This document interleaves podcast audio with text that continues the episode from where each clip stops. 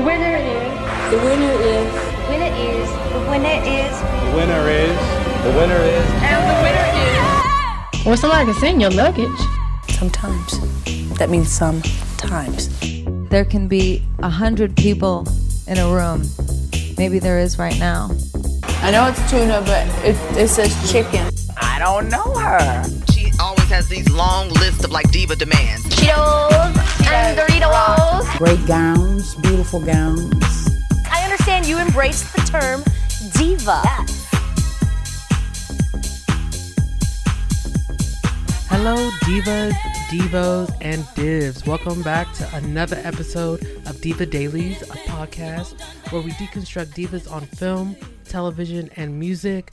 Before I bring in the co host, let's get to some housekeeping. If you're interested in following us, you can find us on social media at Diva Dailies Pod on Instagram, um, Twitter, wherever they're calling themselves at this point. Uh, but we're going to call it Twitter, TikTok, and Threads. Or you can email us at divadailiespod at gmail.com. You guys, we have a special theme this month. But before we get into that, let's bring on the OG co host, Steffi. Gupta. Mm-hmm. Mm-hmm. Mm-hmm. The Queen is coming to Grove High School. It's me, Gupta. It's been a while since we've heard Sandra Oh's voice on the pod. So I know. The return of Gupta. I know. How are you in these parts? I am doing okay. We're here and we're recording this pod. Oh, you sound so excited. So I know, excited. back again. I mean, I have to be a bit melancholy considering the theme of the next couple episodes. Yeah. Well, let's just let's talk about it right now. Okay. So, you guys, we had a special request. I actually found the original message. Bet you know what? Go ahead, read. Okay. The message. So we actually do take listener suggestions if the ideas mm-hmm. are good. Yes. Emphasis on good. and we had a good idea suggestion from longtime listener Jade.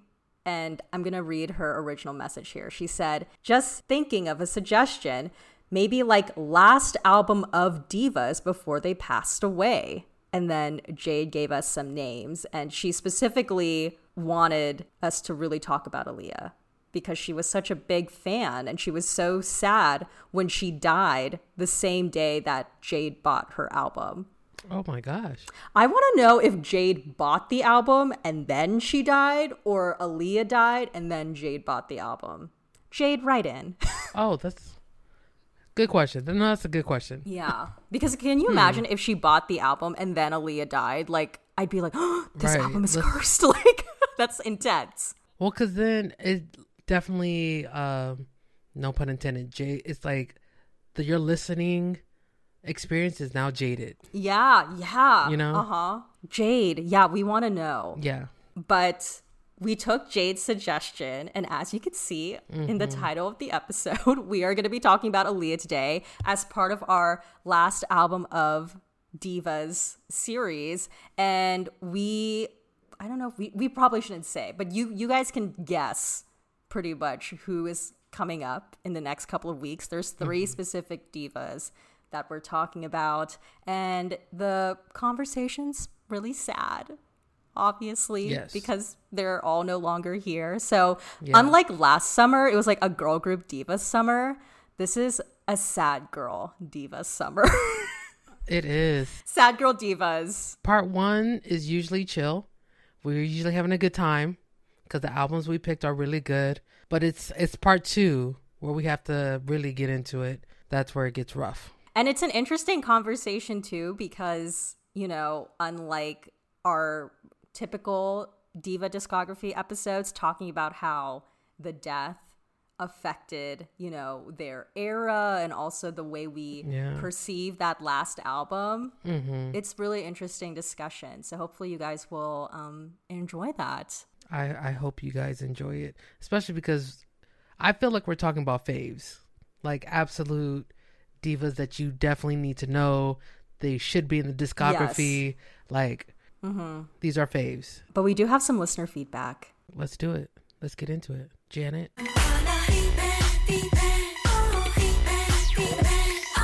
We have a new review on iTunes, but it's not really a review because it's more of like, these are my thoughts. But if you want to leave it, it counts as a review. We need more get it in. reviews on Apple Pod. So we have a returning listener. Um, it's our buddy Nicole. Hey. Nicole Scherzinger. Remember? Hey, yes. Yes.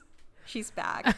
okay, so the title of her review is Janet episode slash other things to come to. Oh, it's not giving me the full title of your review. Sorry, Nicole. But she gave us five stars. Hey. It's a five star experience. And this is her message. She said, Hi, Angie and Steffi. It's your bestie, Nicole. LOL. I love the Janet album ranking episode. Don't fight me, but Rhythm Nation 1814 is her best album. The Velvet Rope is an album that hits different when you are going through something. My ranking of her albums are 1. Rhythm Nation 1814. 2. The Velvet Rope. 3. All for You. Four, Control. Five, Janet. Six, Unbreakable. Seven, Damita Jo. Eight, Discipline. Nine, 20YO. 10, Dream Street. And 11, Janet Jackson. Uh oh. Angie, you should have seen Angie's like whole journey through the ranking. Like her expressions and everything. She was just silent. But Angie, thoughts on Nicole's ranking? All for you is up there. Woo. I know all for you is up. I Number think my shock is that Janet is behind control. That's what I'm. Whoa. Wow. We're picking nasty over That's the Way Love Goes. Oh, my Lanta. I mean, don't get me wrong. Control is a solid My name album. is Nicole. Nicole, we respect your ranking. we do. I I promise I do. Well, Nicole continues and she says, I can't wait until your tour, Angie. I'm not going to spoil it because I already went to my Renaissance show and Beyonce snatched my soul. Can't wait to hear your thoughts and reactions. I can't wait either. So, everyone look forward to Angie's special Yes. Beyonce Renaissance episode. And then Nicole said, I hope you guys do an episode talking about Toni Braxton's debut album since it turns 30 this year, along with Brandy's Never Say Never turning 25 this year as well. Well, Nicole, Brandy was scheduled, but we had to ex-nay Brandy, unfortunately. But we will get to her eventually. I have an idea Oh. how we can incorporate Brandy, but we'll talk off mic. And then yeah, we need to do Toni. She's not scheduled this year, but there's certain divas that we haven't hit Yeah. yet that we really need to hit. Like Toni, we need to do a Celine Dion Oh. episode Yes, we've been talking about Celine Dion. next year for sure. And then um, Nicole said an episode ranking Whitney and Mariah's albums will also be fun. Lastly, I feel you guys should do episodes on unsung divas who never got their flowers, such as Donna Summer, Natalie Cole, and Phyllis Hyman. Heavy on Phyllis Hyman because the people need to know Phyllis was a force and should have been bigger. Keep up the good work. This may or may not be my last review. Haha.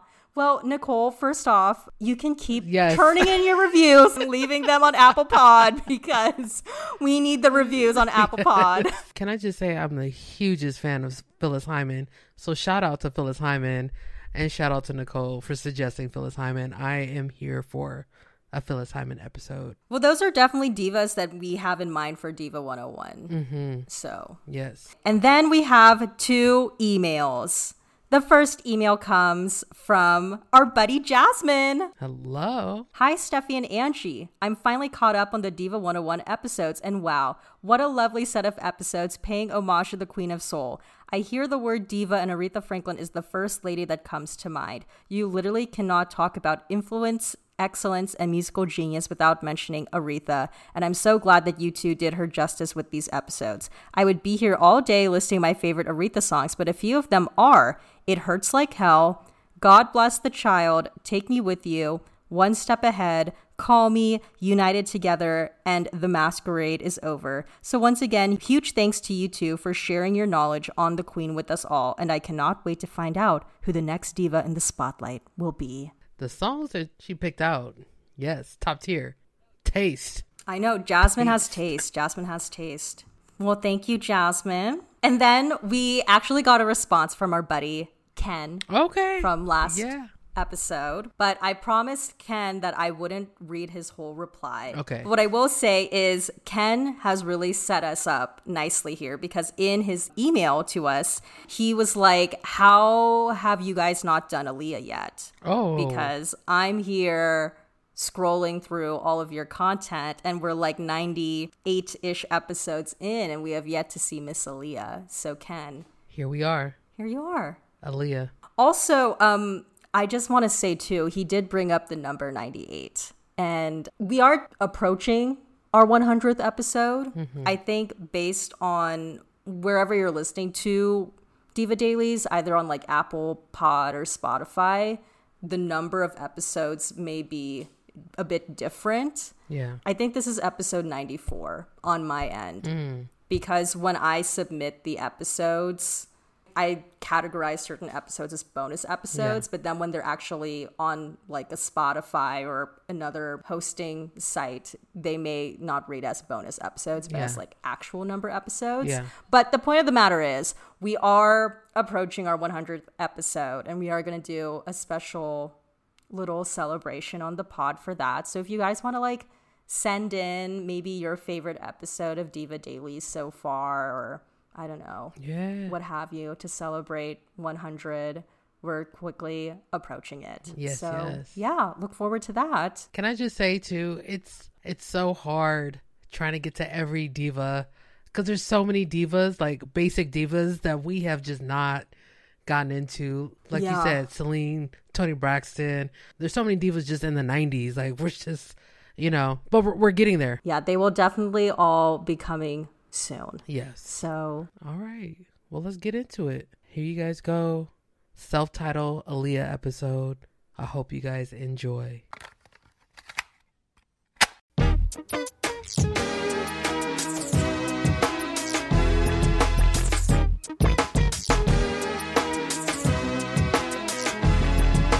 So today we're going to be discussing one of the most pivotal albums that came out around the turn of the century. An album that I hold so dear to my heart and is beloved by other music heads and industry folk alike. Today we are talking about Baby Girl's self-titled album, Aaliyah, also known as the Red Album. Just weeks before her death, on July 7, 2001, Aaliyah released her highly anticipated self-titled album, an album that created a sonic landscape that gave space for the perfect blend of pop, R&B, and hip hop in a time where her peers were creating candy-coated pop-esque R&B records or neo soul records.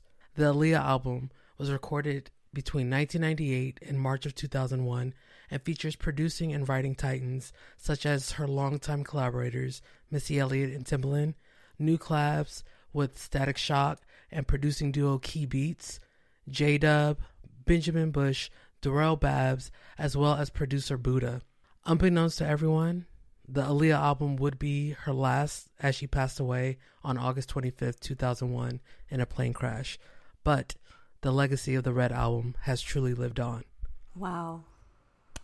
Aaliyah is clapping from above, being like, Angie did that. You know, I try. Very good. I try. I try, man. so let's get into it. The first question, Steffi. I'm kind of nervous about this question, by the way. I think you should be nervous about this question. Yeah. first question of the pod. When was the first time you listened to this album?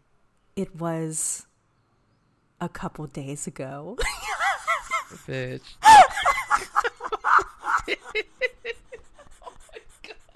when Angie started doing her like very emotional intro, it's like, oh shit, Here we go. We're gonna rock her world in a minute or so. Oh, and her oh world has been rocked. Okay, but I have I have good reason. Okay, first of all, Okay. when this album came out, I think I had just turned eight. Okay, I just turned eight.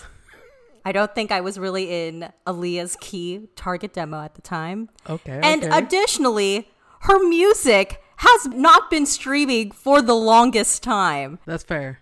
That's fair. That's okay. That's fair. For the longest Okay, time. Her right. music was not accessible in the way that it really should have been. And I think that is Right. such a detriment to Absolutely. her career and Mm-hmm. her legacy. Thankfully, now it's on, you know, streaming services. But yeah. around the time when I started listening to like Lauryn Hill and TLC, like that period when streaming first came out. Yeah. I think there was a moment where I did try seeking out Aaliyah and she wasn't there. Like I have a very distinct memory of that happening. Okay. Because you know, you like think of those artists and Aaliyah kind of fits Yeah, yeah, yeah. Genre and era as well. And she wasn't there. She wasn't. But now she is. She and is. I'm here and I've listened to the album. oh my gosh. This is gonna be an interesting episode. Oh my gosh, I'm nervous. oh no. Oh, okay, here we go. oh no. Angie's like, I don't want to do this episode with you. Exit. Okay. When was the first? Well, you said when was the first time? Couple days ago. Yes, a couple days ago. I was actually listening to it while I was taking pictures in the sun, and then I got my first ever sunburn. So now, whenever I think of this album, I'll think about how I was really listening to that album when I got my first sunburn, and I'm still recovering from said sunburn. A new meaning for the Red album. Yeah, quite literally the red album. Aaliyah was like, "I'll show you red album. I'll make your back red to match my my whole aesthetic." Oh my gosh. Okay, so what were your initial impressions? I really liked it. Okay, okay. I really right. liked it. I had previously listened to her first album before, like Mm-hmm. a year or so before. But when I finished listening to this most recent one, it made me go back and re-listen to all three of her albums just so I can kind of musically chart her her Yeah. journey. Yeah, but yeah. I, I feel like the more I listen to it, the more I like it. Mm. But I think that's just like a very general thing for me where the more I listen to something, the more I like it. Right. I think about when we talked about Crazy Sexy Cool, Oh yeah, yeah. and there were a couple songs in there when I was like, yeah, I don't really, nah. But then when we came back and did part two, I was like, I get it now. Yeah. I really enjoy it. So I feel like that will be the case for some of these songs where I'm like, I like it, but I could see myself potentially liking it more the more time I spend with it. But I feel like honestly, one of my main takeaways after listening to this album, and maybe it's because we just recently recorded an episode regarding Janet Jackson Yes. but I feel like one of my main takeaways was, man, Aaliyah is like a true daughter of Janet Jackson.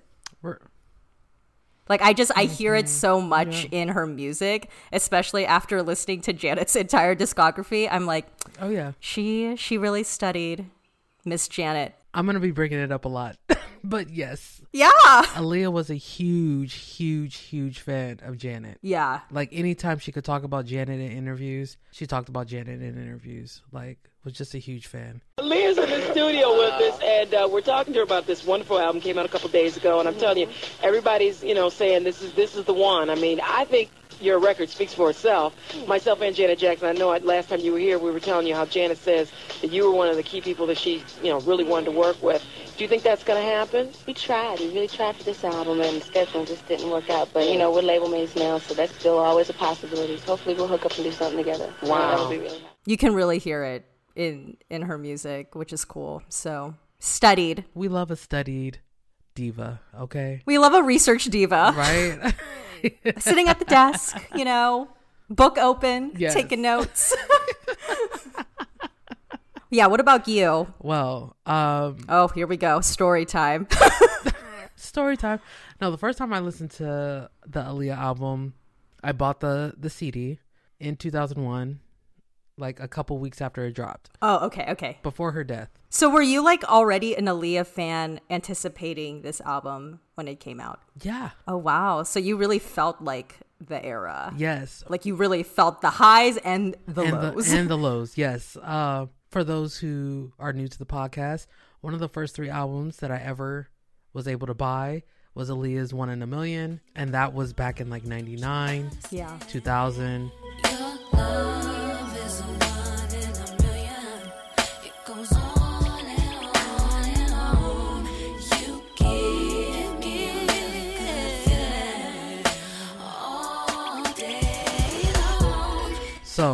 By this point, I'm like, ooh, Aaliyah, she's coming. We're gonna get into this in the next episode, but the era was pretty big. Yeah. You know, we got Romeo Must Die, all of this stuff. Like the era was pretty big Mhm. for Aaliyah. So when the album dropped, it was like very highly anticipated. We Need a Resolution was out, all of that stuff. I really, really love this album. Hmm. Is this your favorite of hers? Of the three? Absolutely. It's not even close. Oh, wow. Okay. Easily the best album. I would say it's probably top five best albums of the early 2000s. Yeah. In my opinion. hmm And, um, And you love 2000s music. I love 2000s R&B. And it's like one of the reasons why I love early 2000s R&B. Mm. Like, oh, oh my gosh, yeah. If you're used to the experimental sounds of Janet, this album is easy to listen to and grasp, you know, conceptually, sonically, you know, Yeah. lyrically. It's just a true daughter of Janet. hmm I felt very like velvet rope shades here. And there's like, I mean, the album is red, red, velvet. We're in the red family. So, Oh, we oh yes. Like I said, like you said, Aaliyah is studied. Oh my god. we love it.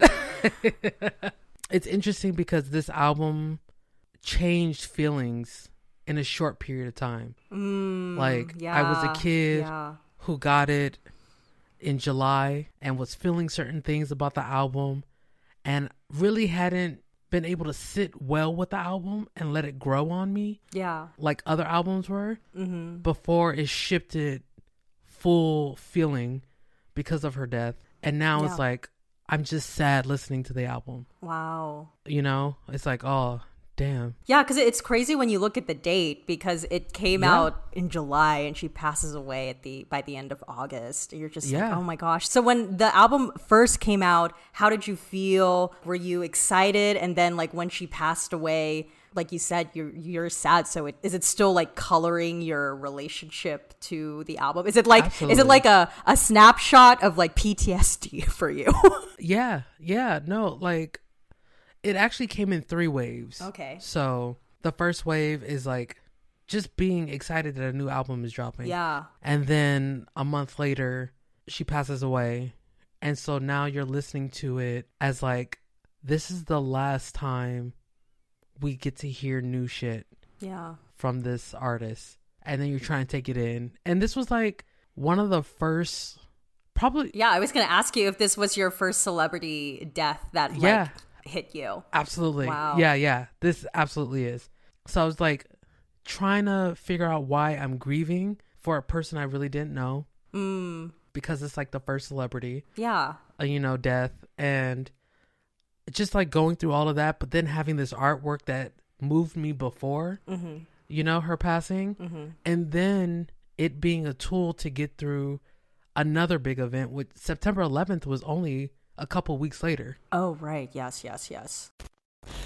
It's 8:52 here in New York. I'm Bryant Gumbel. We understand that there has been a plane crash on the uh, southern tip of Manhattan. You're looking at the uh, World Trade Center.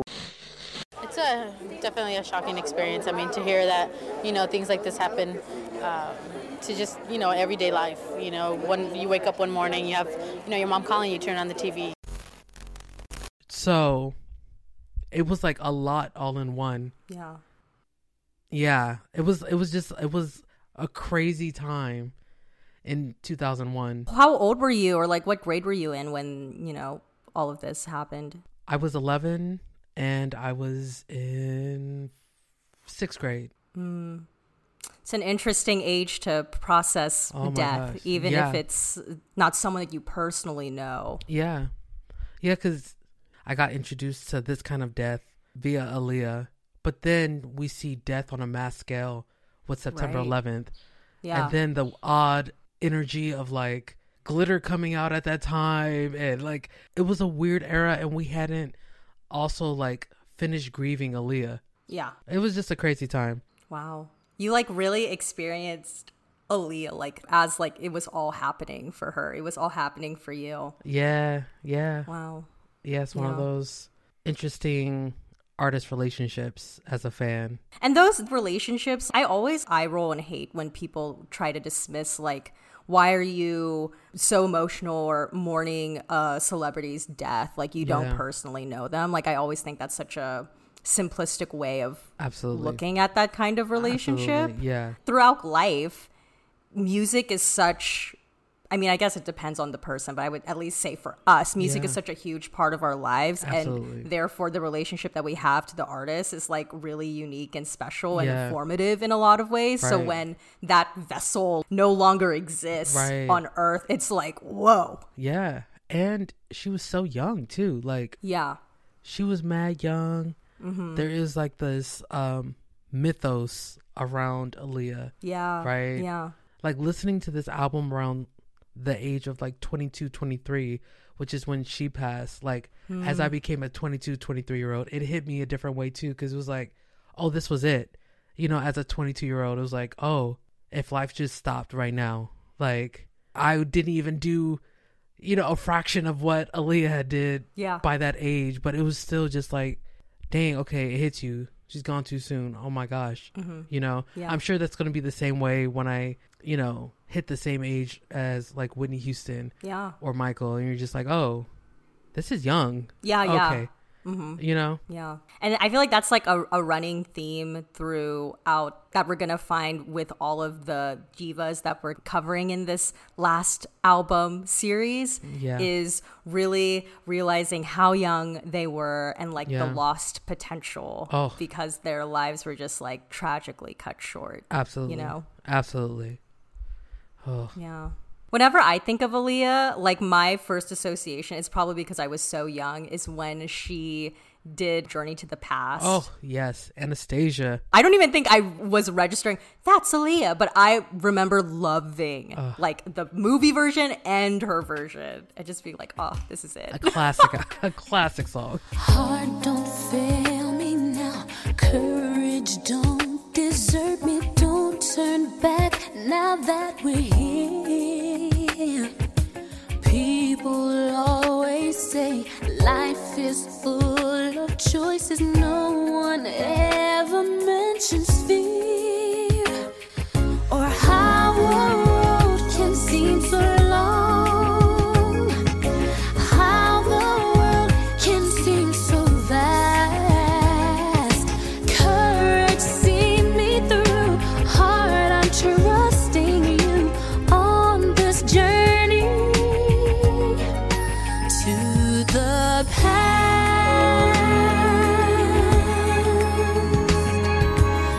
interesting because like she did kind of a, a little bit in a ways like Whitney, where she had iconic songs for these different movies, even though they weren't like full on soundtracks, but Right. like Try Again. Studied. She's a Yeah. studied artist. Yeah. Okay, should we get into this? I guess we should. You know, yeah, just I- like, oh, I'm scared. no, I'm actually like very interested because this album, like, it's in my blood. It runs through my veins. Like, I just know it back and forth. Oh, so it's going to be interesting for you to talk with someone who like only listened to it for the first time. Yeah. See, if that was me and it was a reverse situation, I'd like have a knife behind my back being like, "You better say the right goddamn thing." A killer, you guys. She's a Yeah. killer. no, it's it's, it's interesting. it's interesting to hear what you're gonna say about all these songs because I but I wish do I have could. a knife behind my back. I wish I could listen to it for the first time again. So Mm. I'm probably gonna like sit and relive some of the things. oh, okay, okay, okay. So I'm kind of excited. Well, hopefully I'll have exciting answers and not answers. Knife pulls out. Yeah. All right. Stand mode activated. Swarm. That was perfect sound. Yeah. Um, all right, here we go. Let's get into the first segment, the song breakdown. This is where we're gonna go track by track on this album, sharing our thoughts as we go. Uh, once we're finished going through all the tracks, Steffi and I will be going back and forth sharing our top three faves from this album, which song we cut, and which song we think is the underrated gem. All right, here we go. Track one, We Need a Resolution, produced by Timbaland and written by Static Shock. Am I supposed to change? Are you supposed to change? Who should be hurt?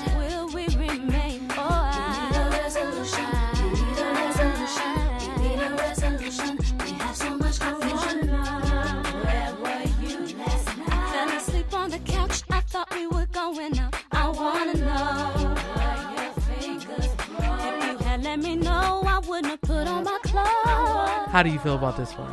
I liked it. Yeah. I really like it. I think it's it's a great way to set the tone and sound Mhm. of the album. Yes. I feel like she comes in with so much like confidence and like swagger, Yeah. but that's Aaliyah. Right. She does that all the time. Yeah. I think musically it's interesting because I, I feel like you can hear a little bit of like this Middle Eastern kind of sound Yes. melded with like hip hop and R and B that puts Yes. me specifically in that late nineties 2000s trend Yes. that was going on at the time. The more I listened to it, it reminded me of like Jay Z's Big Pimpin', Yes. which was also produced by Timbaland. Yeah. We doing big pimpin', we spending cheese. Check 'em out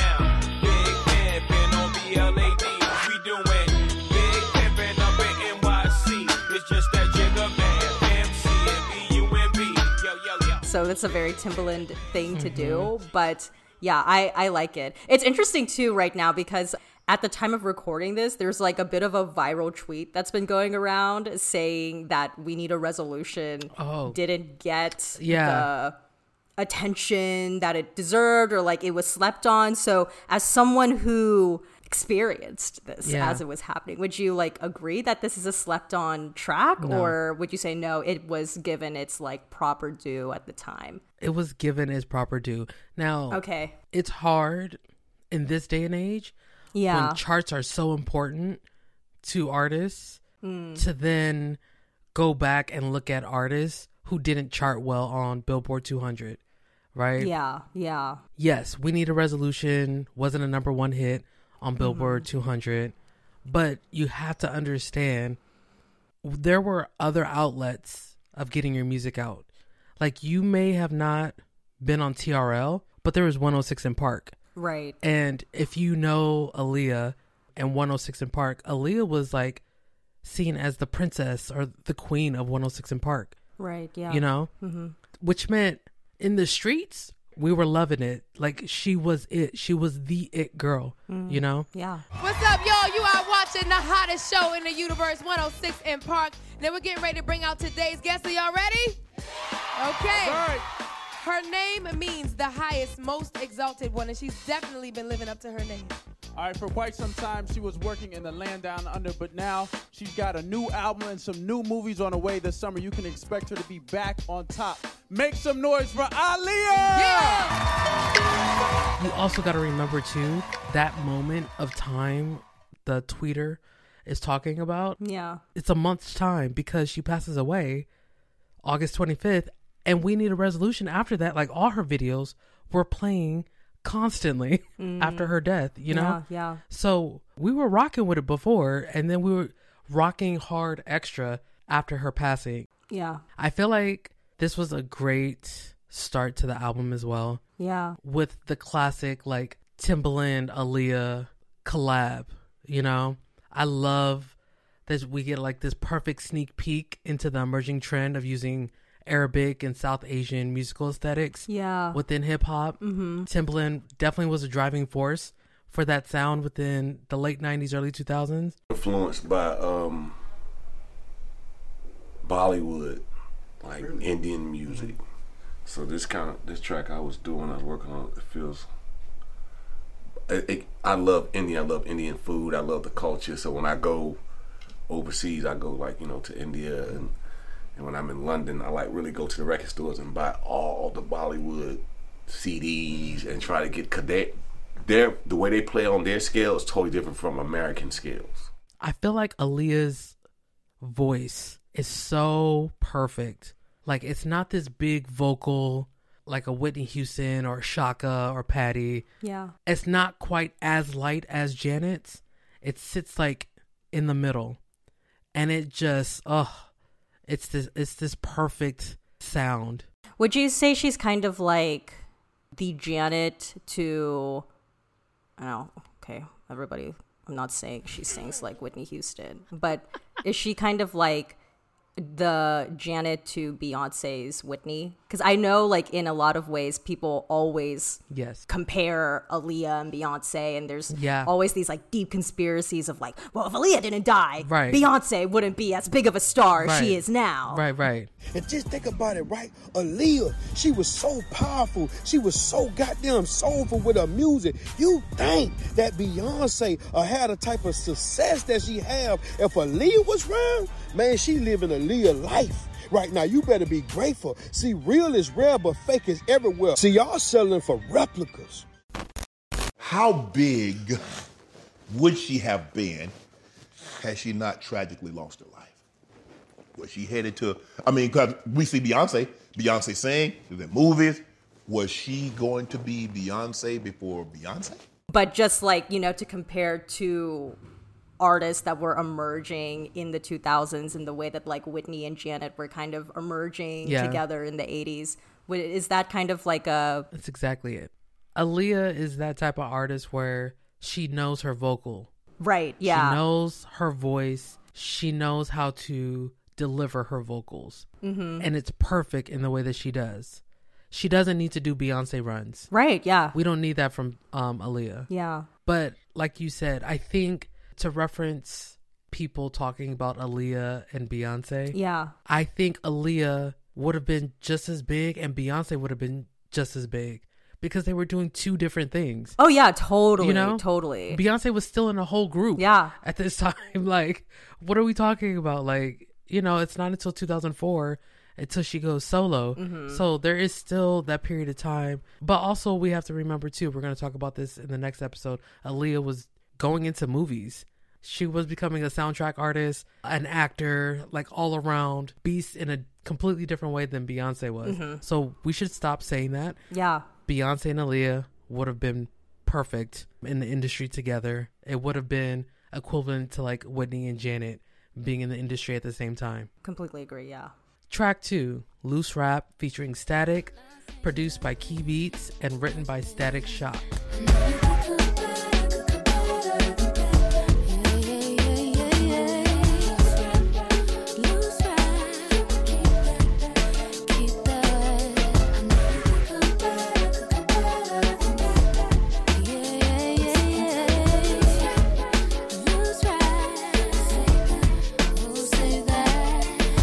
How do you feel about this one? I like the beginning when she's like I'm sick and tired of loose I'm sick and tired of loose rap.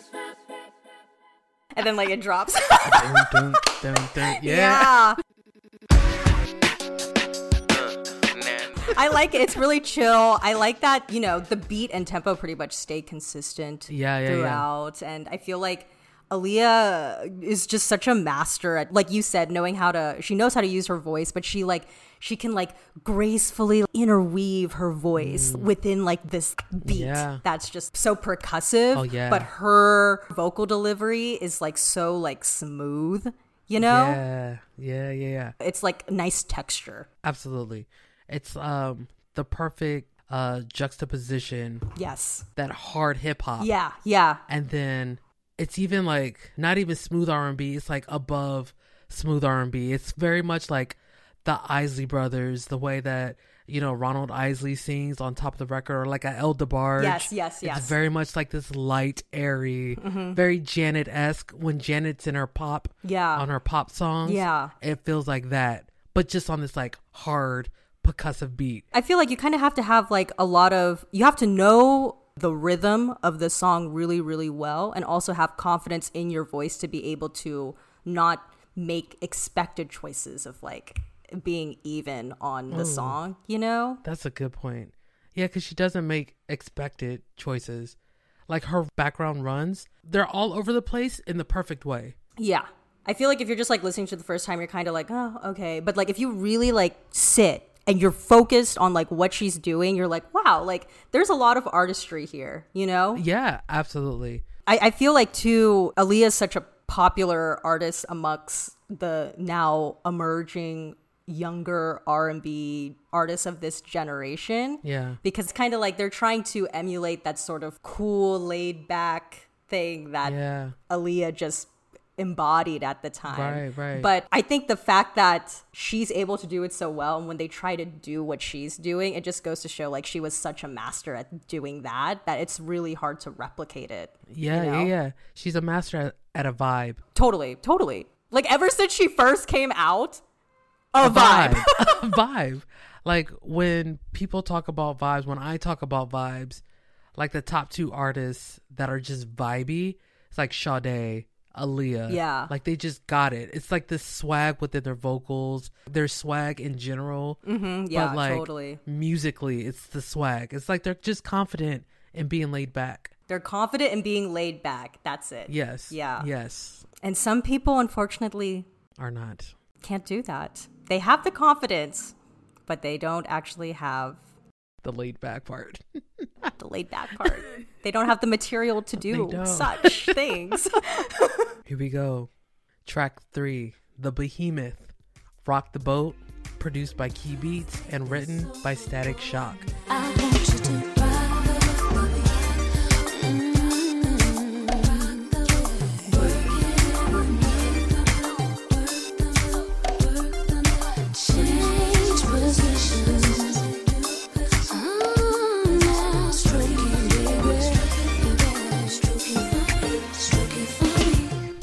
Let's get into it. Steffi, your thoughts? I love this one. This is like quintessential Aaliyah to me. You know how different streaming services make like the essential Aaliyah? Like this needs to be on the playlist near the top. Number one.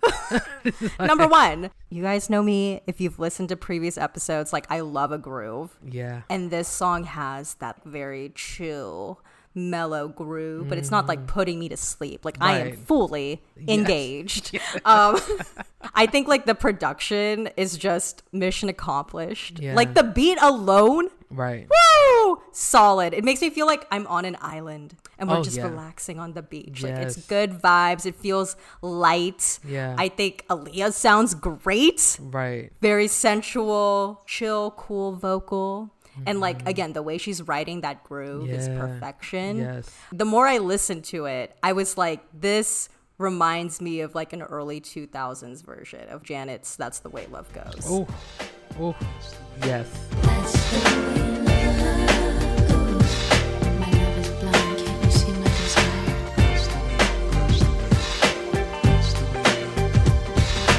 I definitely hear it. Yeah. It's a groove. It's a bop. I don't say this lightly. This is the perfect R&B song. When we talk about what you need to make a great R&B song, an R&B hit, I feel like people should go to this song. Everything about this song is perfection. Her vocals, the production, the groove, you know. I love a good R&B song that is catchy and then here's this like good use of a sexual euphemism, Mm. right? Like rock the boat. Right. We're getting into this phase where R&B is becoming more blunt, and I feel like rock the boat is like one of the last R&B songs that uses a good sexual euphemism. So like little eight-year-old me could listen to this in the car. and be Exactly. like, Rock the boat. Uh, yes, I think it's about boats and yachts, you know? Yeah, and like I see the video, and it's like tropical Yes. island. There's a boat. Like here we are. Yeah, We're gonna right. ride the boat and Yeah. rock the boat, and then you really listen to it. and then you get older, and you're like, oh, and I oh. But I think my favorite thing about this song is this song is rare in the way that it's constructed because this song utilizes the background vocals as leads. oh, if that makes sense. okay, yeah, Right? And then the lead vocals almost feel like the ad libs. Mm. And it's an interesting way to form a song. Yeah, You know? yeah. Because if you take away the leads on the on the record and you just have the backgrounds, the song is still there. Yeah. You know, usually you wouldn't have the verse, you know, you would just have the chorus, but all the backgrounds are just sitting there Mhm. and they make up the whole song. Yeah. And then you have the lead vocals as just the ad libs. And I think that is like a great use of her vocal, Mm. a great use of like how to get the lyrics across. Like it's just a perfect song. Yeah. Tens across the board. Does does the circumstances of her passing, the fact that she died after finishing the music video for this song, Yeah. does that in a way kind of color the song for you? Absolutely. I mean, there was a point in time I couldn't listen to the song. Oh, really? This was a skip track for me. Oh, Oh, my gosh, wow. yes. Because the video was everywhere. And it's like a literal visual reminder of Absolutely. her passing. Yeah, and at the beginning of the video, it would say like in remembrance of baby girl, Oh, and it's you know it's like like I just couldn't listen to it for the longest, yeah, yeah. and I didn't have to play it at home because it was on the radio, it was on MTV Jams, VH1 Soul, all of that stuff, you know, um, playing consistently, and then every August twenty fifth, it was playing. Yeah. So it took me years to be able to just like truly enjoy it again, but. Mhm. I remember when it like hit me again where I'm just like, no, this is just a great record. Yeah. Whew. Okay. Here it is. Mhm. Let's just just take it in. Yeah. You know? Well, it's good that you've finally gotten to that place where you're able to kind of just take it in. I, I understand that because obviously there's certain artists that I, I really love that aren't here anymore. And there's on a given day certain songs where I'm like, no, we're not doing that one today. No, I feel that with all my soul. We're not doing that one today. Yes. I don't think so. Right. Beautiful song, beautiful gowns. Not Right. today. Well, you have anything else to say about this behemoth? No, it's it's perfect. It's iconic. Let's move on to track four, More Than a Woman, produced by Timbaland and written by Static Shock.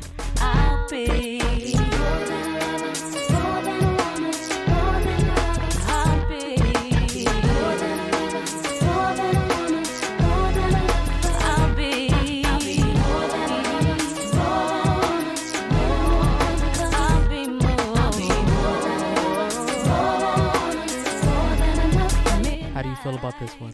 the beginning in particular just is so nostalgic for me because I feel like I have very hazy memories of hearing this on the radio after school Yeah, yeah, yeah, yeah. without even really knowing like that's Aaliyah, Oh, you know, yeah, yeah. because this wasn't during a time where you could get on your phone and just search who is this? Like Right. you either had to be in the car when they introduced the new one from Aaliyah or it's like it just plays immediately right after. But like I, I feel like I remember hearing this song Yeah. so often on the radio after school. But I you know, another another classic Aaliyah song that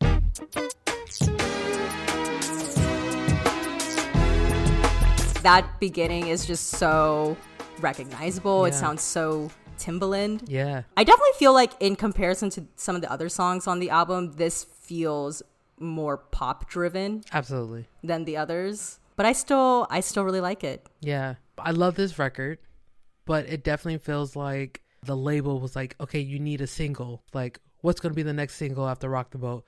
Cool. Mhm. More Than a Woman. Great. That's the single song, you know? Right. This is the song out of all the songs on this album that brings me back to the summer of 2001, like pre Aaliyah death. Okay. Cause it just it just felt like summer. It was really like popular at the time too. I felt like like you would just hear it everywhere. Yeah, yeah, Yeah.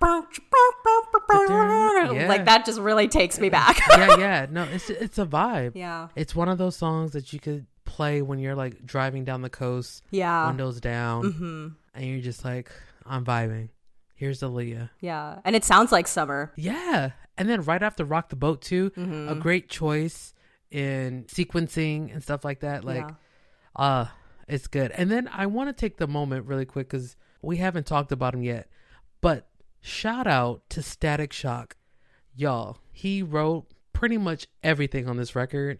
Well, this is to be the first time that y'all get to hear a lot of her at once, rather than just one song here and here. And she got a lot of, um, she got a lot of versatile.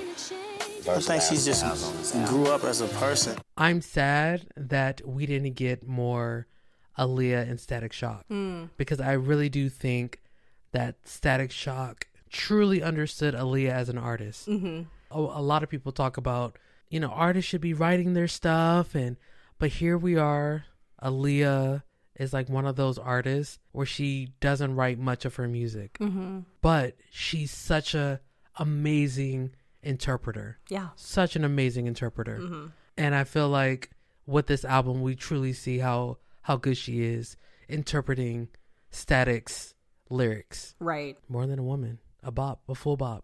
Mm-hmm. All right. Yeah. I'm waiting for you to like do a full bust out sing song situation. I don't know if you're gonna do it this episode. What what's a sing song situation? where you're always singing the song? Oh. I, I feel like I'm more into the beats. I love the beat. I like the beat. what do you think? Um, I like the beat.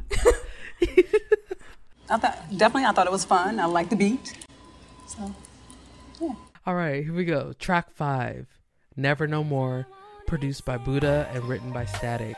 lost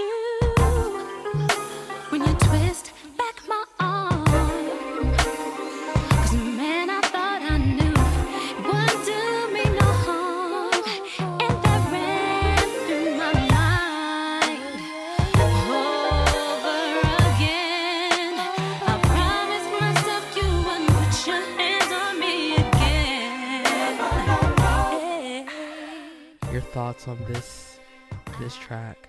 This song feels very early Alicia Keys to me. Mmm, mmm. So I looked up Alicia Keys' debut album, Songs in A Minor. It came out June 5th, 2001. And then Aaliyah's album came out about a month later. So I just, I don't know. I, I When I first listened to it, I was like, wow, this is like early Alicia to me.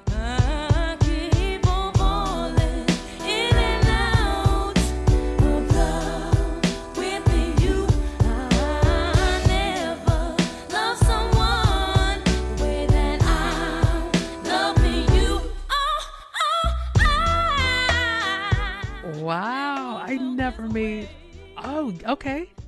Yeah, okay, I, I hear it. And that's a that's a good thing. It's not a No, bad yeah, thing. Yeah, like, no, I hear it. F that, just copying. But No. there's a, a very like jazzy blues Very neo soul. yeah, kind of vibe to this song. And also, I feel like her vocals feel more at the forefront. Oh, yeah. So it's it's nice to have that be the centerpiece of this song. Yeah.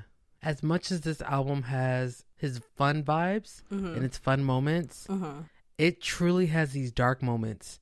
And this is the moment where it really starts reminding me of Janet's Velvet Rope. Mm, right. you Okay. know? Yeah. The way the Velvet Rope was dark and vulnerable, Mhm. Never No More is the same way. I feel like this album is truly the firstborn after Janet's Velvet Rope era. Mhm. Like the firstborn daughter of the Velvet Rope. I think that's fair. And I love, I love, love, love, love, love how the lyrics are so intensely vivid. Mm. Everything that she said, I can like vividly see in front of me. Like if I just close my eyes, I could just be like, "Oh yeah, here we are." Okay, Mhm. you know, she's talking about holding her her pillow at night, and like you could just, I can imagine her just like in bed crying after, you know, trigger warning.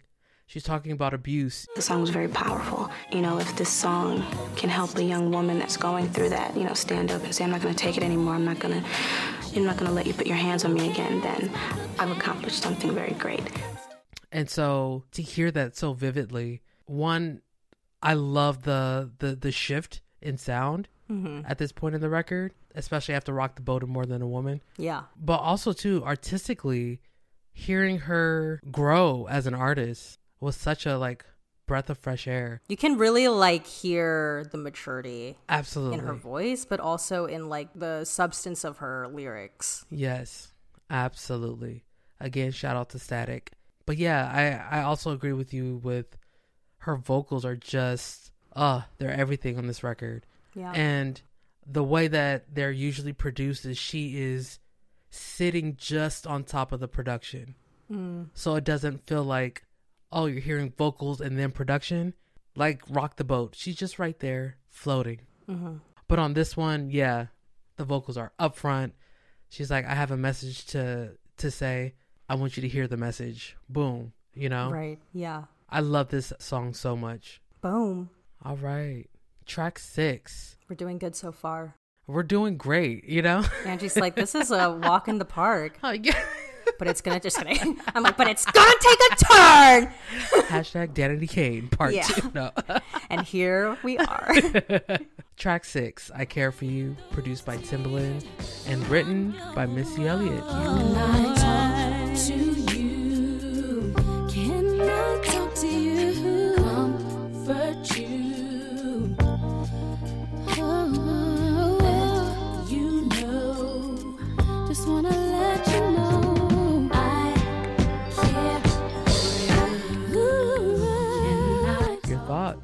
I really like this one. I really, really, really like this one. It's very like neo soul ballad, Yes, jazz, blues. I like the beginning with her runs and then the keys. Mm.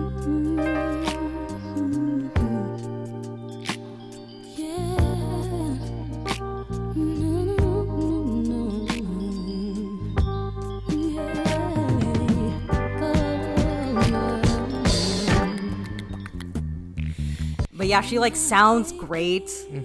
I think this is like a vocal standout for her in the way like you traditionally think of like a big vocal moment, if you will. Mhm. And then like aside from her vocals, like the the beatboxing, how that's implemented in the song is very cool. Like I like how it always like builds towards the end of the verse and the chorus, you know? Yeah, Here, take my hand, and yeah.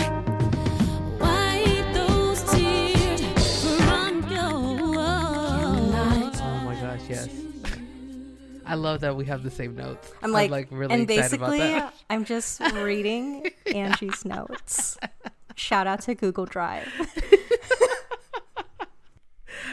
I feel like uh, this song is probably in my top five favorite Aaliyah songs ever. Mm, okay. Such a great song.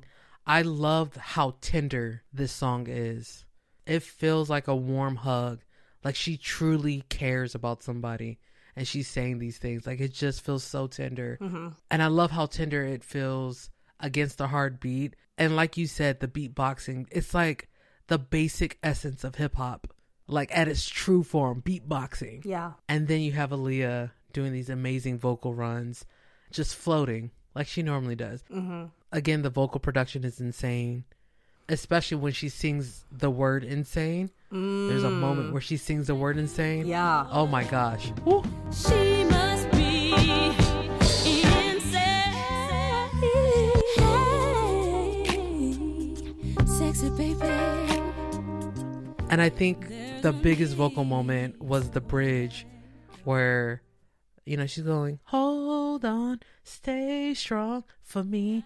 And it like builds up, and you're just like, oh my gosh, yes.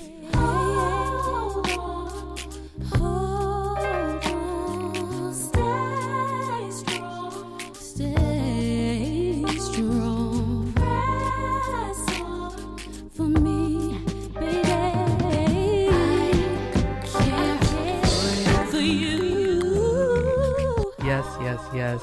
And I love how she was able to have a big vocal moment without doing the classical big ballad vocal moment things. Yeah. You know, which is like the held note at the end or like the burst of energy at the end, you know, Right.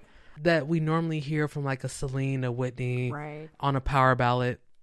But again, I think that's the importance of understanding your vocals and what you're able to deliver and how do you deliver it differently than other people. Right. Yeah. And also, I feel like by the early 2000s, we were really not in a power ballad We weren't. moment like we were in the 90s. Yeah, yeah. So that kind of just goes to show like the shift in music trends in general. Yeah, yeah. I mean, the vocal power moments came in such a different way. Yeah. It came via Jill Scott.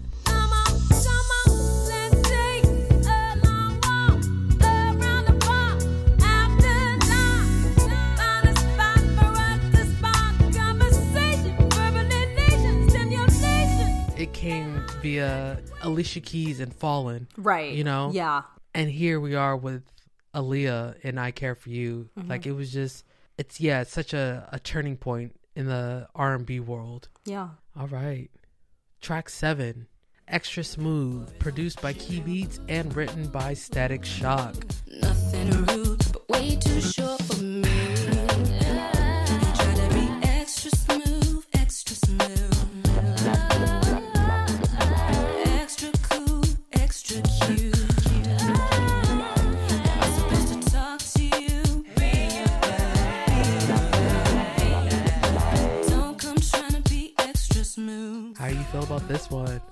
really like this one. The first time I heard it, I was kind of like confused a bit at the beginning Mhm. because the beginning of the song kind of sounds like okay, this is gonna sound ridiculous, but it sounds like meme music or like YouTube music. like you would like hear in the Yeah, yeah, background yeah. if you were like editing a video and you were like Yeah. trying to make something funny and you Yeah. put like that quirky jazzy Yeah. kind of music in the background that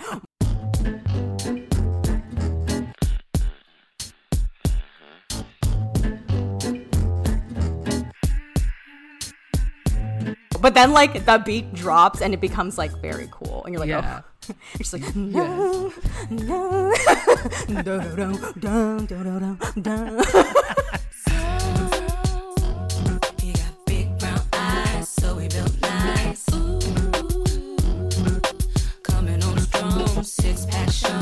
Oh my god. But I, re- I really like this one. It's just like so effortlessly cool. Yeah. Like the combination of the beat and her vocal delivery. Yeah. That's the thing that I'm kind of finding with a lot of these songs as well is like it's hard for me to delineate like okay, verse, chorus, verse, chorus, bridge because it's not really built Yeah. so directly in a traditional song structure kind of way. Yeah. But there's this moment that I'm interpreting to be like the bridge Mhm. of the song where it's like her vocals are just they feel so full Mm. at one point. Yeah.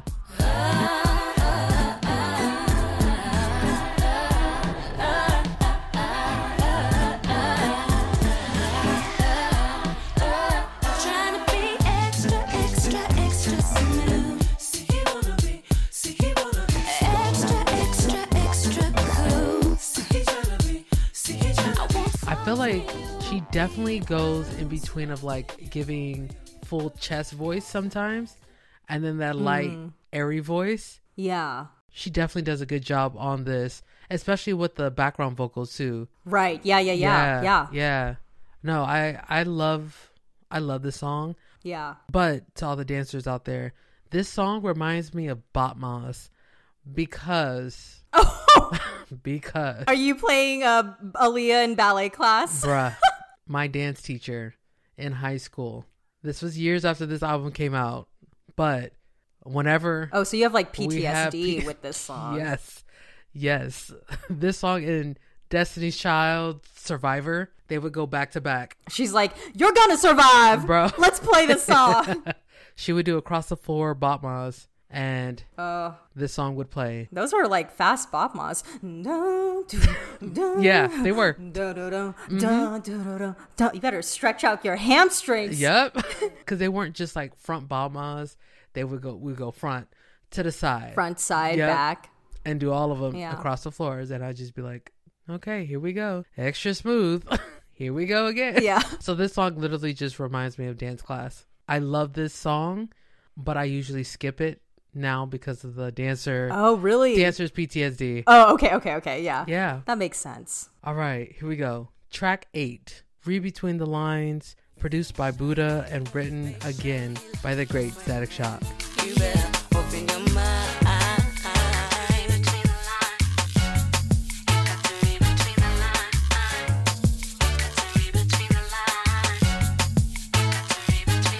Your thoughts? I feel like I need more time with this one. Mm. It has the potential to grow on me, but I'm not quite there yet. I'm not even mad at your assessment of the song. It took me a hot second to get used to the song. Yeah. When I was 11, I would absolutely skip this song. So me and 11 year old you are really in tandem right now. Yeah, yes, exactly. Yes. but I feel like now listening to the song, it's a perfect blend of like this Y2K R&B sound Mm. and then the fresh neo soul sound that was coming through in the early 2000s. I feel like the highlight of the record are the vocals Right. once again. Yeah, yeah, yeah. And then the background. But I totally understand if somebody were to skip this record. I get it. Or if it needs to grow on you. Yeah. It doesn't sound like an experimental record. It sounds like a pretty straightforward record. Mhm. But it is very experimental. Hmm. Especially in the time that it came out. Nothing sounded like this. Right. So I feel like it'll grow on you though. Yeah, me too. Potential. Track nine, You Got Nerve, produced by Key Beats and written by Benjamin Bush.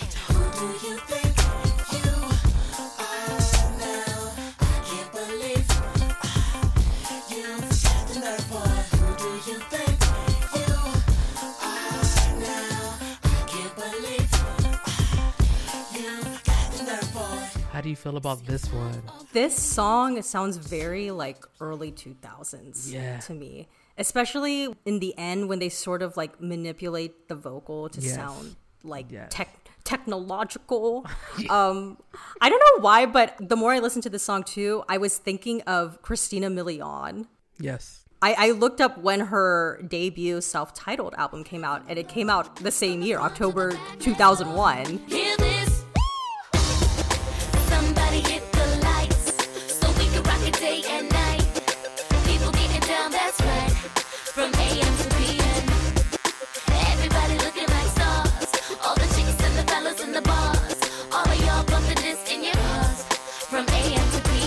But I also mainly thought of Christina Milian, mainly because of um, the Kim Possible theme song. I could hear it.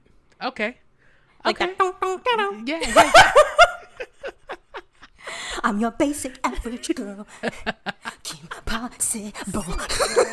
Oh yeah, yeah. I'm your basic average girl, and I'm here to save the world. You can't stop me cause I'm impossible. There is nothing I can do. In danger cause just know that I am on my way. It doesn't matter where or when there's trouble. If you just call my Impossible. Impossible. I love how interesting the song sounds. Uh, Yeah. It's not necessarily my fave, but I appreciate the experimental sound. Mm. Again, this reminds me of Janet's Velvet Rope Mm, mhm, because mhm. of the the lyrics. She's basically talking about like this abusive, toxic relationship, and I think that reminds me of the Velvet Rope yet again. It's really interesting to see how dark Aaliyah gets, and I feel like a lot of people really don't talk about Aaliyah in this sense musically because you know we know her for One in a Million, Rock the Boat, More Than a Woman, you know all of that stuff. But when we get to the dark stuff on this album, it's just like, damn, what was she going through? You know, and yes, it was written by Benjamin Bush or Static, you know, but for her to agree with it, agree to sing it and want to put it on the album and then sing it as passionately as she does, like, dang, it sounds like she was in a dark space, you know? Mm. This wasn't necessarily my fave again back in 2001. It definitely sounds of the time, but I definitely Mhm. appreciate it now very much so. It's just it's such a experimental sound because of what the production sounds like versus what she's talking about. Mhm. You would think such a dark topic would cater to a dark sound. Yeah. And that's not what we're really getting. It's like an interesting uh, juxtaposition in a way. Yes, absolutely. I also wanted to say too, I, I think her voice sounds really good opposite of a male voice as well. Oh, There's yeah. sections in Oh, this song where she's, you know, singing with the guy or whatever and Yeah. it sounds really good. Cuz sometimes like, you know how sometimes there's certain singers where you're like, I don't need him. Yeah. Get him off the track. Yes. I don't feel that way. I don't feel that way about this. Yeah, no, she sounds really good. But I think it's because her her voice is so light and airy Mm. that it leaves so much room for a male vocalist to come in. right. You know, Yeah. because she's yeah. all the way up here, and even if they do have like a higher uh vocal range, they're still just like right under her. Right. So there's so much room, so much room for color and texture. You know. Yeah, yeah. Track 10, I Refuse, produced by J Dub and written by Static Shock.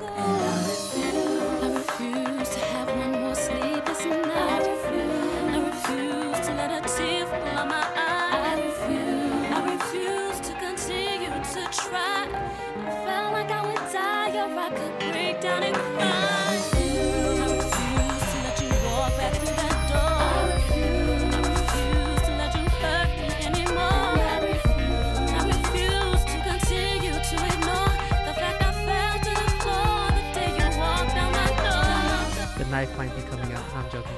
Uh, what are your thoughts? I feel like this is the most theatrical, dramatic song on the album. Mhm. The way this song starts reminded me of Age Ain't Nothing But a Number Mm. because of like the piano and like the Oh, ad libs.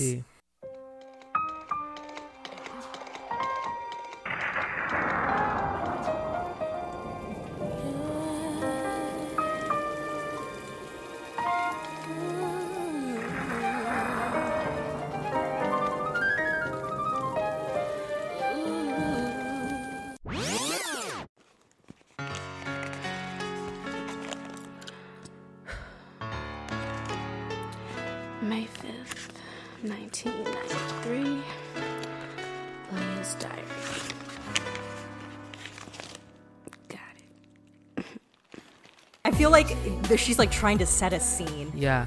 At the beginning of this song, I'm like, what is going on? Is she like typing on a typewriter?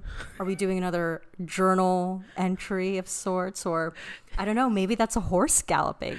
Yeah. I don't really know, but she said theater. She said Yes. thespian. I'm I'm trying to be an actress, and I'm really trying to make an homage to that career Yeah, transition exactly. with Yes. this song. Yes. Thespian. Thespian. I one million percent agree with everything you just said. I fucking love this song. This is like literally one of my all time favorite Aaliyah songs, period. I love it that much. Mm-hmm, mm-hmm. This is another song with such great visually visceral lyrics. Mm. You know, again, Yeah. shout out to Static. I love how theatrical the song is. When I listen to the song, I picture like a horse carriage coming in. Oh, so you hear the horses too? Oh, absolutely. Okay. It's happening. The Yeah. rain, the horse carriage, it's coming in. It's very like 1800s with the the carriages, maybe early 1900s with the the ladies coming out of the carriages with the umbrella. You know, men in with the the tall hats, the Yeah. tall black hats and like it's giving that. But again, we're we're setting the scene for this like dark topic. Right. And I feel like this is the the climax of like all the songs leading up to this. Mhm. You know, the Never No Mores. And then she's like, No, I refuse. I'm not about to do it. This is it. Mhm. I feel like I want to talk about the breakdown of this song because, oh my gosh, the breakdown to this song still gives me goosebumps to this day.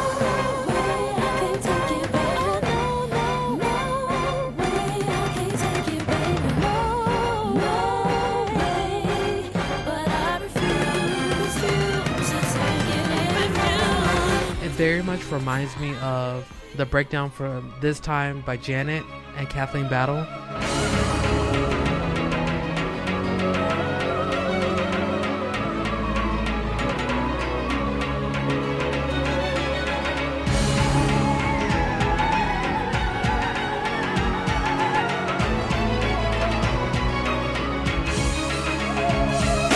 Aaliyah is just another example of you don't have to have an Aretha, Patti, Whitney vocals to have a big moment.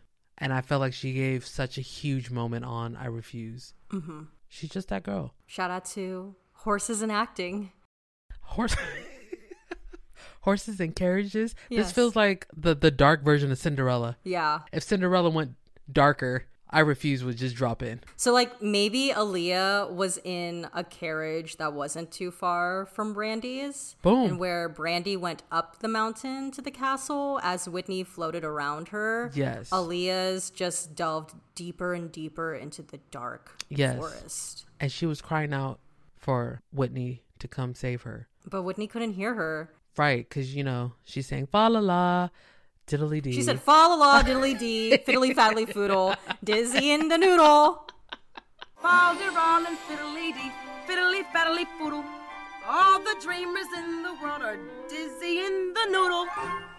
Track 11, It's Whatever, produced by Key Beats and written by Static Shock.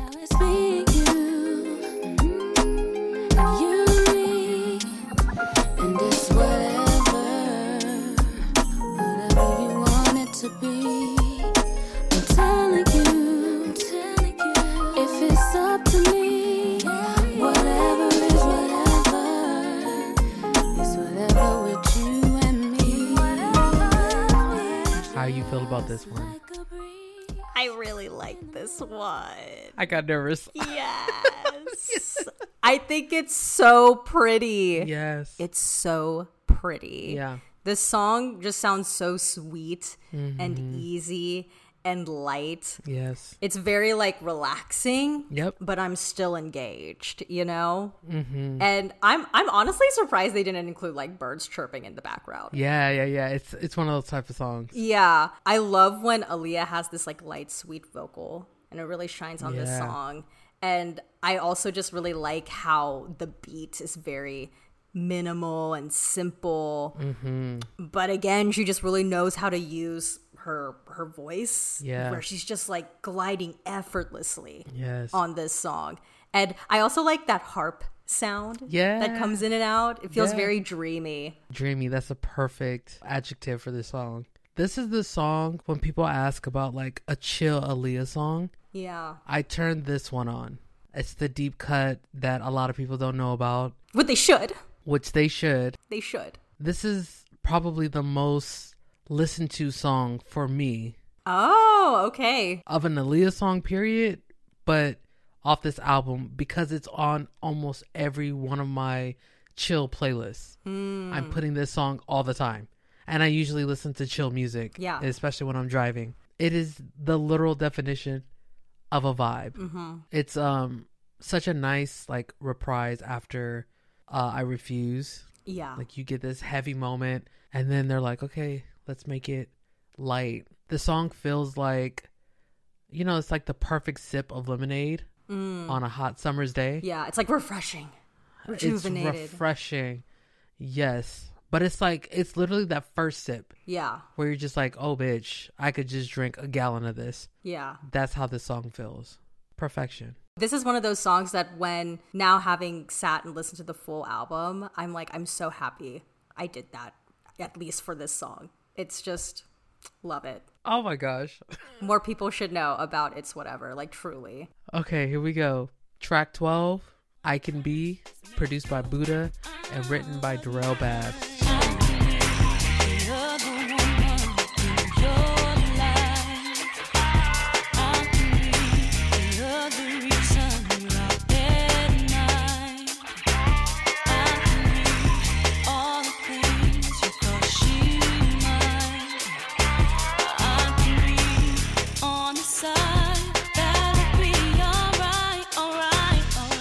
Thoughts? Mm, okay, so th- it's cool to hear like Aaliyah go a bit more rock. Yes. This is when I was like, ooh, this really reminds me of Janet adding some rock sensibility, specifically on Velvet Rope. Yes. Because she sounds so gritty. Mm-hmm. When I was researching, there was this rated R&B article that I came across, and it's called um, "Revisiting Aaliyah's Edgy Track I Can Be." They did an interview with Tank, Oh, okay, yeah, yeah. And he talked about how this song was specifically an answer to "Are You That Somebody?" Oh. Because in "Are You That Somebody," she's like lyrically asking if like this guy wants to, you know, hook up with her, but like be discreet about it. Yeah. Boy, won't you pick me up at the park right now? Up the block while everyone sleeps. Sleep, sleep. I'll be waiting there with my trips, my looks, my hat, just so I'm low key. If you tell the world,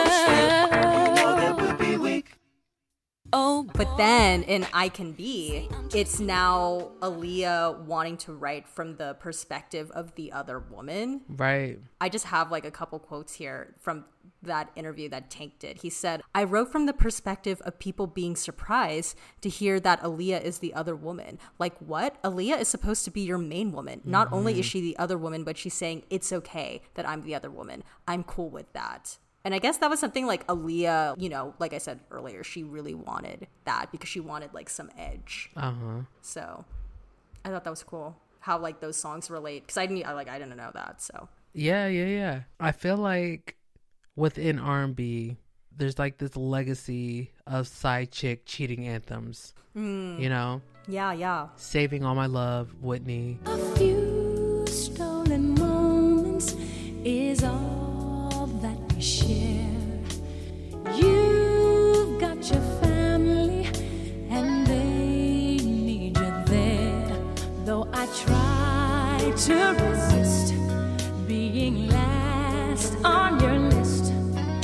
my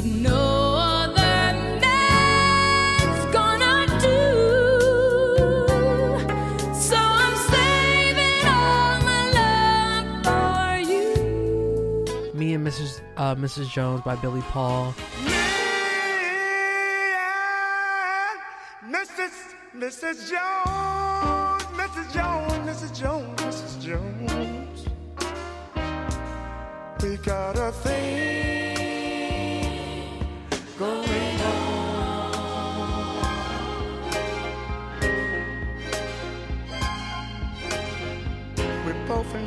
it's wrong, but it's much too strong to let it go now. Sweet Thing by Chaka Khan.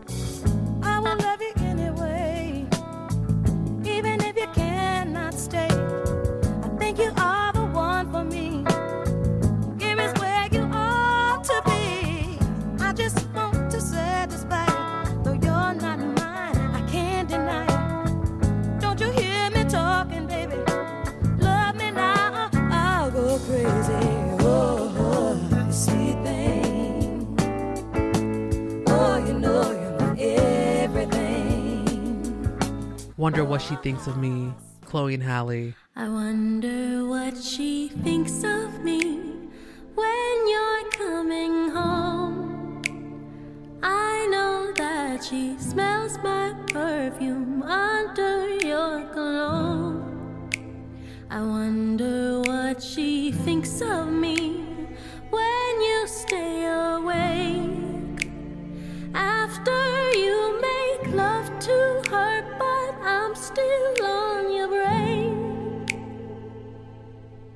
But out of all these side chick anthems, this is my number one favorite Hmm. side chick anthem. She's just so confident Yeah. with being the side chick. She's like, listen, I could be the other woman in your life. I could be the other reason you're up at night. I could be all the things you thought she might. Like, I could be that other chick. Like, you know, Yeah. I'm just here. you know? Uh-huh.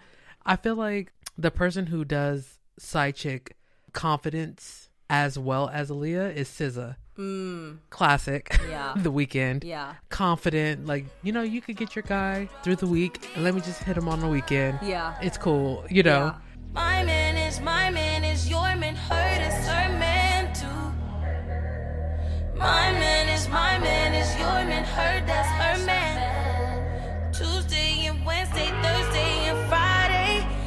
just keep him satisfied through the weekend.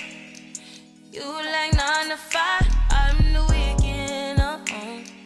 Make him lose his mind every weekend. I feel like I can be is like uh the weekend's mother. It's interesting when you you talk about all those different songs because I feel like Aaliyah and SZA, like you said, there's like this confidence that they have, but it's like they're confident and self aware that they are the other woman, and they're like completely fine with that, and they're like, it's cool, it's cool to be the other woman. Like Yeah. I'm okay with being the other woman. Whereas like if you think about like you know Whitney saving all my love for you, she's like pleading. Right. She's like, oh, Yeah. like I'm saving all this love Yeah. for you. Like she is the other woman, but she like doesn't want to be the other woman anymore. Right, right, right. But these these two, they're okay. They're okay with you know being in a situationship. They're okay Right. with multiple people in this thing. it's okay. We don't need to be the main bitch. Like we we good. We good. We we don't need to be the main chick. I know my place, I know my place. and I will right? fulfill that role and do it well. I could be the other woman in your life. Yeah. It's just that's where we're at. Uh huh. Yeah, they're not desperate or pleading. No, not at all. And on top of that, it's like the difference between this one and like a wonder what she thinks of me. Yeah. Or like SZA's the weekend. It's not sweet. Like even with SZA's the weekend, there is that sweet undertone of the production. Yeah, it's kind of like romantic, Yeah. kind of whimsical. And I can be is like, nah, we're gonna have this rock feel. We're gonna have these hard hitting. It's like driving. Yeah. yeah. yeah. Exactly. So it's my favorite side chick cheating anthems. Yeah. I've heard nothing that sounds quite like this and so confident and so, you know, Yeah. brazzy. Like it's just, oh, Love it. I love how we're talking about like different shades to the side chick experience. Like it's a spectrum Absolutely. of side chick Yeah. experiences. I will say too, this feels a bit braggadocious. That's the difference. Yeah. She's like she's a little braggadocious about it. Like Mhm. I could be all the things you thought she was or thought she Mm. might be. Mhm, like, mhm. but I'm that chick. Yeah. Let me be your side chick. Like, Right. hey, Yeah, you yeah, know? yeah. And I'm just like, oh, I mean, okay.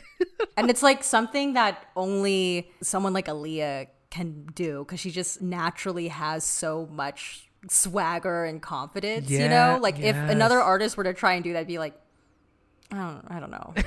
You're like, I, sweetheart. I'm not really buying this, but like Aaliyah, yeah, Yeah.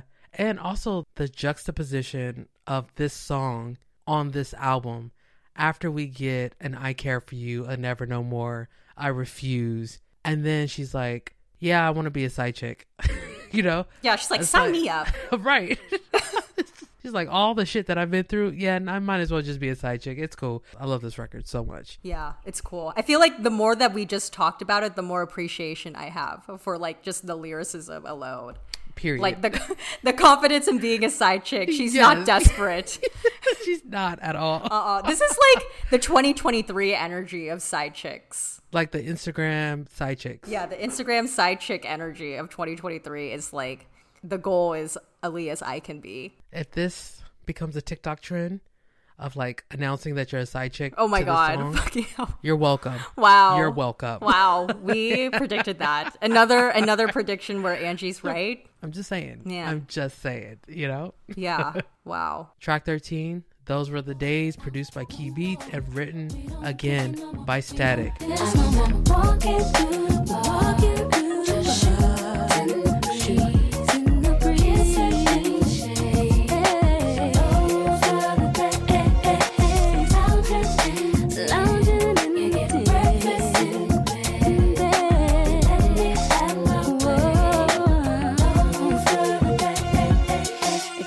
Feel about this song? Well, speaking of like, you know, your little lemonade comparison earlier, I, Yeah. I like how it begins like someone just took a sip of Mhm. like water or lemonade. It's like the yes.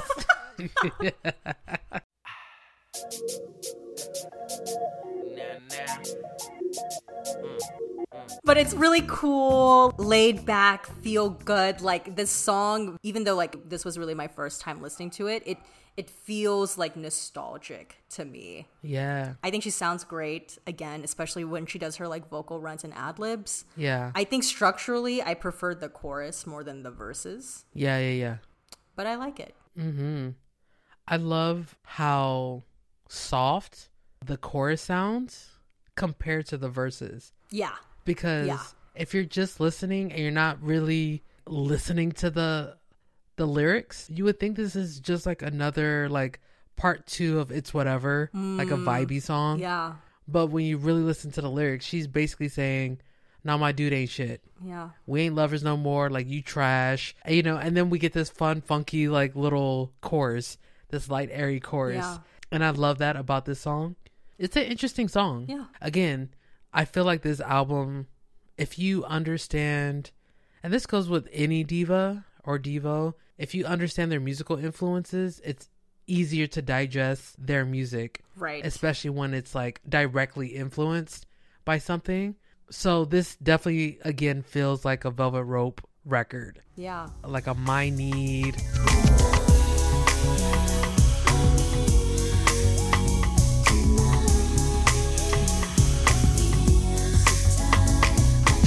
You know, had a baby with like not a what if because that's like too jarring, but like something along those lines. Mhm. You know, where it's just like it's this vibey sound, but like the tone of it is dark again. Yeah, it's it's a vibe. It's another vibe. It's a different vibe. It's a vibe. It's a vibe, yeah. You know. I prefer the the vibe of the chorus, but Mhm. yeah, yeah, yeah. still a vibe. Track fourteen, "What If," produced by J Dub and written by Babbs.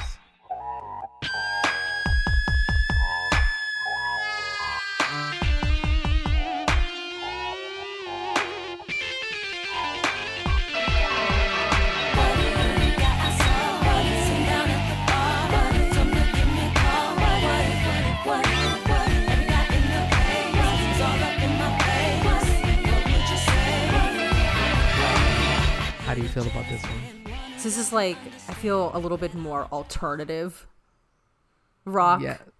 moment on the on the album.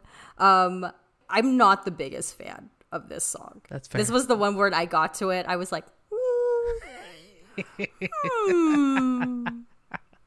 I don't know about this one. Not quite sure if it's album fatigue. You guys know I like a short, concise album. Nine, ten track album. Yeah, I'm like, ooh, Yeah. I love a nine and out. Love that. it stands out to me Mhm. in the album. Yeah. Like sonically, I'm like, mm, Yeah. Which of these things is not like the other? bing, bing, bing. Came at the end for a reason. But it's also fair to say Steffi does not really vibe with alternative R and B like that. Oh no, no, no. I have a feeling this is more of an Angie in the Venn diagram of uh, Diva Dailies. There's like an Angie circle, and then there's a, a Steffi circle, and then there's times when the circles will meet in the middle. and what if is, I think, on the Angie side, the Yeah. Venn diagram for Diva Dailies. So Angie, take it away. yes, I, I love this record. Again, it feels very much Velvet Rope. Mm, okay. It's giving title track Velvet Rope. Mm. You know, was like all this funky stuff that was happening.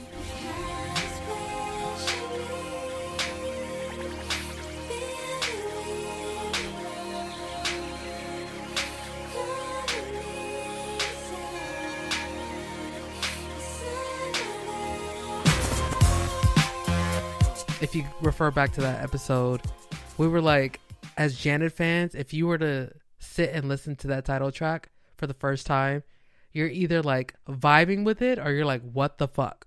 And as an Aaliyah fan, I'm sure people were doing the same thing with this track. Mm. Except it's just like at the end of an album. Well, Janet had alien invasion at the beginning of that song, and And I mean, we have frogs at the top of this one. Yeah.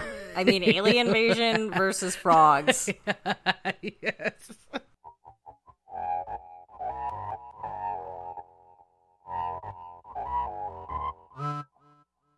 So, for those who are listening to this album on Spotify, you would Mhm. see that Try Again is at the end. Yeah. But when the album came out, Try Again was not on this record. Mhm. What If was the last one. But should we just talk about Try Again since it's on the. Yeah. Well, it's interesting because when I was doing my research, I know on streaming services it's try again. But then when I like looked on Wikipedia, it said the US and Canadian edition hidden track was a song called Messed Up. Messed Up. Yes. Um, I didn't listen to it, but I'm assuming you probably have listened to that. So, do you want to like talk about that song? Yes. Okay. Well, it's the Angie Show now. Take it away. Hold on one second. Let me just pull it. Let me just pull it up really quick. And she's like, let me just listen to it 10 times, and you're gonna watch me listen to it 10 times.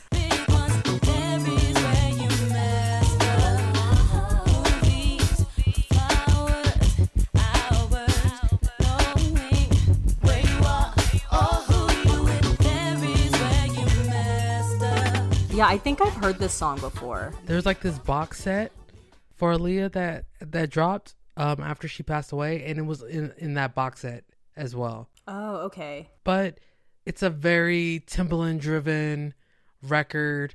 This song reminds me of Romeo Must Die, which is one of the movies that she did. It's a cool hidden track. Yeah. Very much new age, one in a million vibes, you know, very Y2K vibes. Mm. But let's talk about essentially track 15, Try Again, produced by Timbaland and written by Static. Dust yourself off and try again. Dust it off and try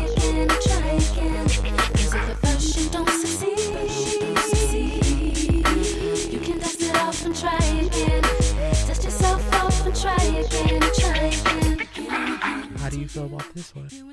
Iconique. It's like an Aaliyah staple. Yes. The beginning, Yes. it's been a long time. Bum, bum, bum, bum, bum, bum. Without a dope beat to step two. Yeah. It's been a long time, long time. We shouldn't have left you, left you without a dope beat. Step two, step two, step two, step, step two, step, step two, step two. Think it, think it. It's been a long time. We shouldn't have left you, left you without dope beat. Step two, step two, step two, step two, step, step two. Baby girl. Uh. Yeah, I love the beat. The production sounds so classic Timbaland. Oh, yeah. To be because it's like very percussive and Yeah. syncopated, and there's some like electro sounds in there. Yeah, yeah, yeah. The chorus, catchy, Mm-hmm. a catchy chorus. A catchy chorus. At first you don't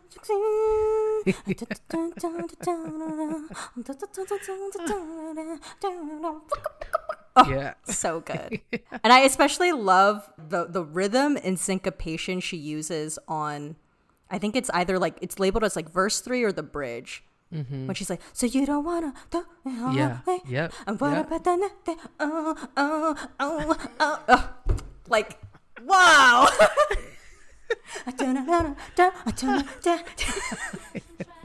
There you go. She's singing. There we go. I saved it. I saved it for try again. I don't wanna throw it all away. I might be shy on the first day. What about the next day? Uh, uh, uh, uh. I said you don't wanna throw it all away. I might be bugging on the first day. What about the next day? Uh, uh,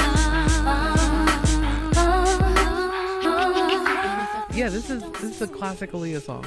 yeah. I mean, It's classic. There's like literally nothing else you could say. It's like it's just a classic Aaliyah song. it's a classic Aaliyah song. Probably top three songs that you think about Yeah. when you think of Aaliyah. Mhm.